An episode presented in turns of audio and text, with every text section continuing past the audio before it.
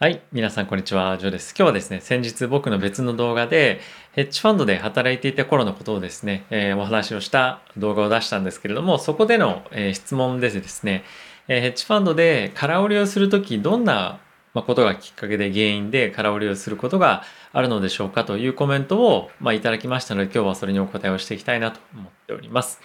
えいくつかいろいろとケースがあると思うんですけれども、まず、まあ、一つ代表的なものとしては、えー、株価がですね、まあ、高すぎる、まあ、直近あまりにも急激に上がりすぎたことで、まあ、その調整を狙って、えー、株価を空売りするっていうところとあとはですね個別株の場合で、えー、業績がま、今後悪くなるであろうもしくはその決算が悪かったっていうので今後は下落トレンドに行くんではないかということをでかつ下がるんじゃないかということですね、えー、を、まあ、予期して、えー、売っていく。で、3つ目としては、株式市場全体としてダウントレンドに入るということもあって、じゃあ特に下がる株って何だろうとか、もしくはまあそもそも指数売ってみるとか、まあ、あとは、まあ、まあ、特に下がる株っていうんじゃなくても、まあ、こう、こういったあたりは、まあ、下がっていくんじゃないかなっていうものを、まあ、売ってみるというのが、まあ、あると思います。まあ、それ以外にかなり特殊なケースとして、えー、まあ、例えばですね、ここ最近いろんなショートレポートっていうのがありますよね。なので、ショートレポートをリサーチ自分たちでして、まあ、書くんですけれども、まあ、それを発行する前に、ポジションを空売りで仕込んでおいて、ショートレポートを発表して、で、株価を落とすとか、まあそういったのもあるみたいですし、まああとは、これ僕はあまり本当にやってる人を見た見たり聞いたりしたことないんですけども、えー、個人が持ってるポジションを、まあ、集中的にえ売って、まあ、振り落としていくような、え取引もあるっていうふうに、まあ、あのよく聞きますし、まあ、あとはですね、まあ、よく聞くっていうのはその僕の周りから聞くっていうよりもあのよく人が話してますよね。なんでまあそういうのって本当にあるのかなっていうのは正直よくわかんないんですけど、え、聞くのと、まあ、あとは先日ツイッターでもあったのが、え、インフルエンサーが持っていておそらくそれを個人が一緒に買ってるので、まあ、そういったまあ、特定の銘柄を、まあ、いろんなどっからのソースからこいつを狙ってやるみたいな感じで、えー、売るっていうのもまああったりと、まあ、ちょっとさっきの個人のとちょっと被るかもしれませんが、まあ、そういったのがあるということらしいです。本当さっきも言ったみたいにこの個人をターゲットにするとかっていうのをやってる人本当に聞いたことないんであのー、まあもしかするとアメリカの方とか、えー、まああったりするのかもしれませんがなんだろう、あまり大手のファンドがやる手法じゃないと思うので、えー、小規模のとか中規模の中堅どころのファンドが、まあ、あんまりその、なんていうんですかね、レペティションっていうか、あの、なんていうんですか、他、あの、外からの目っていうのはあんま気にしないで、まあ、ただ儲けてりゃいいよみたいな、そういう感じのところ、もしくはファミリーオフィスというふうに言われていて、ね、外からの資金をあまり受け入れてないところとかっていうのはそういったことをもしかしたらしてるのかもしれないですね。ただし、えー、誰かからお金を預かって、えー、そういうふうなことをしていると、えー、例えばですね、あの SEC の方から調査が入ったりとかっていうふうにしたりする可能性もあるので、あまりそのしっかりとした硬いところっていうのはやってないと思います。なので、えー、まあ、結構それはレアケースというふうに捉えていただく方が、まあ、僕はいいんじゃないかなと思うんですが、まあ、メインは、えー、ちょっと高くなりすぎた株を売る。業績が悪くなる。もしくはなりそうな株を売る。もしくは、えー、指数としてマーケットがダウンターム。まあ、指数じゃなくてもいいんです。個別でもいいんですけど、マーケットが全体的にダウントレンドになるタイミングで売るというのがあります。で、分析の手法として、じゃあ個別株業績悪くなった時ってどういうふうにしてるんですかというのが、まあ、あると思うんですけども、まあ、これあの、業界によっても様々で、えー、例えばですよ、あのー、まあ、ソフトバンクでも NTT ドコモでも、えー、KDDI でもいいんですけども、まあ、1人当たりが、まあ、携帯電話でも何でも契約した人が、えー、払う、えー、金額、まあ、アープっていうふうで、アープっていう、まあ、指標が一つあるんですけども、まあ、その1人当たりが、まあ、払う金額ですね。これが、まあ、下落傾向にあるっていうふうにすると、まあ、今後は、契約者数が一定でもどんどんどんどん収益が下がっていきますよねとか、まあ、あとはですね僕が主に見ていた消費者金融とかであれば貸し出しの金額が伸びていますと。ただしそれと同じに通常であれば貸し倒れ貸し倒れ引当金っていう、まあ、あのあらかじめ見込んでおく損失ですね。あの結構高金利で貸すってことは高リスクなのでそれだけ返ってこない部分も見込んでおかないといけないので、まあ、それを貸し倒れ、えー、引き当て金として、まあ、積んでおくんですけどもそれの積み具合が、まあ、どんどんどんどんその鈍くなっていってる。なんで必要よりも積んでないっていうパターンだったりとかあとは同じようなところに対して貸付をしている別の競合他社があると思うんですけどもそこよりも、まあ、かなり低く貸し倒れ引き当て金が、えー、積んでる、まあ、あまり積んでない状態とかだと、まあ、本当はもっと積んだ方がいいんじゃないのとかっていうようなのがあると思うんですよね。なので、えー、リスクを必要よりも、えー、織り込んでない会社とかを、まあ、狙って売ったりはします。ただし、これ本当にすごい重要なのが、空売りって当然なんですけども、あの、マーケット下がんないと儲かんないじゃないですか。で、えー、まあ、いろんな企業を見てても、まあ、ちょっと昨年とかもそうだったと思うんですが、利益が上がってないからといって、株が下がっていくわけじゃないんですよね。で、赤字企業でもどんどんどんどん株価上がっていくっていうのが去年の相場だったと思います。なので、いろんなヘッジファンドがですね、異常値になって、異常値まで株価が上がってて、まあ、そ、そこで異常値で売ってるにもかかわらず、どんどんどんどん上がってっちゃって、それでファンドの生産に追い込まれるっていうのが、まあ、去年も結構あったと思いますし、まあ、その今年の例がアルケゴスだったんじゃないかなと思っています。で、まあ、あの、空売りじゃなくても、まあ、結構その、逆ポジションになっちゃったっていうことで、まあそういったことがあると思うんですけども、なので空売りをするのっていうのは、まあ、いわゆる、えー、カタリストっていうふうに言われるものがやっぱなきゃいけなくて、カタリストって何かっていうと、えー、株を動かす材料ですね。それをカタリストっていうんですけども、株式が大きく下げるイベント、まあ、例えば決算かもしれないですし、何かしら悪いニュースかもしれないですし、まあ、あとはえ株式市場全体に対しての何かしら大きな影響を与えるイベントかもしれないというのがあるので、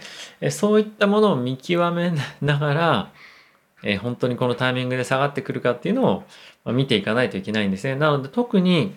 上昇トレンドの時っていうのは、この空売りっていうのは、えまあ、使わない方が結構いいなと思っていて、で、いつ下落してくるかもわかんないですし、マーケット全体として。なので、センチメントが悪くないと、なかなか使えないんですよね。あとかつあの空売りってどんなに儲けても100%なわけですよレバレッジかけなければ。例えば1、まあ、100ドルの株があってそれが空売りして儲ける幅って100ドルから0までしかないじゃないですか。でもアップサイドっていうのは100ドルの株が、まあ、例えばですけど1000ドルになることも、あ、るわけですよね。なのでえー、部あの部としてはって言ったらおかしいですけどもあの株式市場は放っておけばあの上昇していきますよ。指数はずっと上昇し続けますよっていう原則に基づいて話すとあの、まあ、負ける可能性の方が高いわけなんですよね。部が。期間が長くなけ長長くなればなるほど。なので、えー、基本的には短期間で行いますでこの貸株あの借りあのなんだ空売りをするタイミングでは、え株をですね、証券会社が借りてこなければいけないので、借りるために手数料もかかるので、えできるだけ、えー、まあ、短期間で、まあ、タイミングよく売って、下で買って、えー、そのトレード終わりみたいな感じで、まあ、短期的にやることが多いです。なので、勝率としては、ま、そんなに、まあ、高くないっていうとちょっと語弊があるかもしれないですけど、えー、そんなに部がいい、かつ、えー、リスクリターンがいいものでは、通常はそんなないというようなものなんですね。なので好んで使うっていうのもなかなかあの難しいタイミングもやっぱあったりします。で一つこれあのやり方としてただ空売りするっていうのもあるんですが例えばですけど同じ業種セクターで2社いてで片っぽの方の、えー、業績は今後どんどんどんどん伸びていくでしょうと。なそうなんですけどもう一個の方の企業は今後業績がどんどんどんどん、え悪くなっていくでしょうというのを考えると片っぽの会社を買って片っぽの会社を空売りするっていうまあ組み合わせてそのスプレッドっていうんですけど、まあ、そこのパフォーマンスの差異を取っていくっていうようなやり方もまあありますと例えば今で言うとワクチンで言うと少し分かりやすいかもしれませんがアストラゼネカとかジョンソンジョンソンの株を売って、バイオンテックですとか、あとはモデルナ、ファイザーの株を買っておくと。こういうなんかその同じ業界内で、あの、やるっていうのも、まあ、一つやり方としてはあるというのがあります。単純に、まあ、一つの株をあの下落見込んで売るっていうとなかなかタイミングが難しかったりするので、えー、例えばですねこのアストラゼネカもジョンソンドジョンソンもモデルナもバイオンテックも全部あの上がっていったとしてもこの上昇幅がまあいいところ例えばモデルナ今だったらモデルナバイオンテックのところを買って上昇幅が悪いところを売ればですね全部が上がっていったとしてもこのあのパフォーマンスの差っていうのは取れますよね。なので、えこういった使い方っていうのも、えありますというわけですね。あとはマーケットが、まあ、これ上がっていってる時にポートフォリオ全体としても、まあ、上がっていってます。ただし、どっかのタイミングで下落が来る可能性があるかもしれないので、まあ、ヘッジとして先物、S&P の先物だったり、あとはナスダックの先物を、まあ、空売りしておいて、少し下落のポジションをえー、下落というか、まあ、下落しても儲かるようなポジションを作っておくというような使い方もあります。なので、まあ、結構いろいろ手法、先ほど説明したものに加えてちょっと付け出しましたけれども、まあ、単体で個別株が下がった時に、もしくは指数が下がった時に、えー、儲かるようなポジションの取り方もありますし、ポートフォリオが全体としてある中で、そこのダウンサイドリスクをケアするためにポジションを取るというのもありますし、あとは一つのセクターの中で、2つのパフォーマンスの差分、いわゆるスプレッドを取るためのえ使い方っていうのもあったりします。なのでま、これはですね、あの、個人投資家には正直空売りってそんなに、まあ、あまり僕はお勧めしないというか、えー、特にそのマーケット全体のポートフォリオのヘッジのためとかあとこのスプレッドを取るためっていうのはやっぱりコストがかかっちゃうのでその分他の株買ったりとかもできるわけじゃないですか。なので、あんまりまあ使わない方がいいかなと思っていて、リスクヘッジするなら、これ何度も言ってるんですけど、あの、キャッシュ持ってた方がいいんじゃないかなと、えー、思ってます。はい。あとはやっぱり日本人の方っていうか、その日本に住んでいる日本人だと、海外にアカウントを持ってない方の方が多いと思うんですが、えー、外国株の空売りっていうのは、まあ、なかなかできないですし、できたとしても、えー、なんだ、インバースっていうんですかね、あの、インバース ETF っていうのを買うというぐらいしかないので、まあ、あんまり正直、あの、使うことはないかなとは思ってます。日本株であればもちろん先物、えー、空売りとかできるかもしれませんが、まあ、僕はそれするぐらいなら、えー、ポジションを縮小すると